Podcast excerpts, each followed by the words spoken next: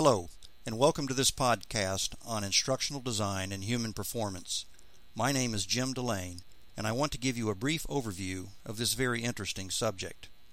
A general definition of instructional design would be that it is a process of crafting modular learning, training, or support activities and resources to effectively and efficiently surmount or resolve identified deficiencies in required knowledge or performance.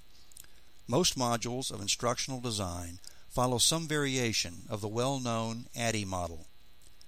The acronym represents a five-phase process including analysis, design, development, implementation, and evaluation. It is a systematic and systemic approach to the development of instructional design products. Although instructional design is an integral part of human performance improvement in the workplace, it is felt by many practitioners in industry to be only one of many possible solutions to knowledge and performance deficiencies. The International Society for Performance Improvement, or ISPI, has identified a set of principles which provide a framework for influencing learning and performance behavior in the workplace.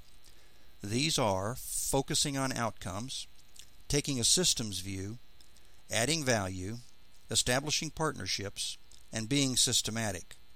Systematic in the assessment of the need or opportunity, systematic in the analysis of the work and workplace to identify the cause or factors that limit performance, systematic in the design of the solution and its implementation, and systematic in the evaluation of the process and the results.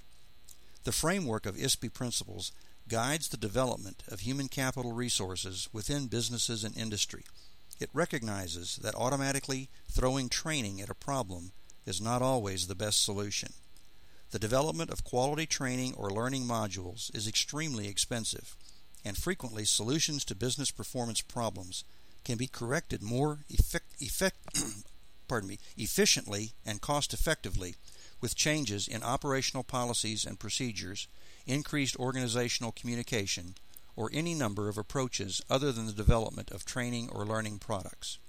Human performance improvement is an extremely complex process that goes well beyond the activities typically associated with instructional design.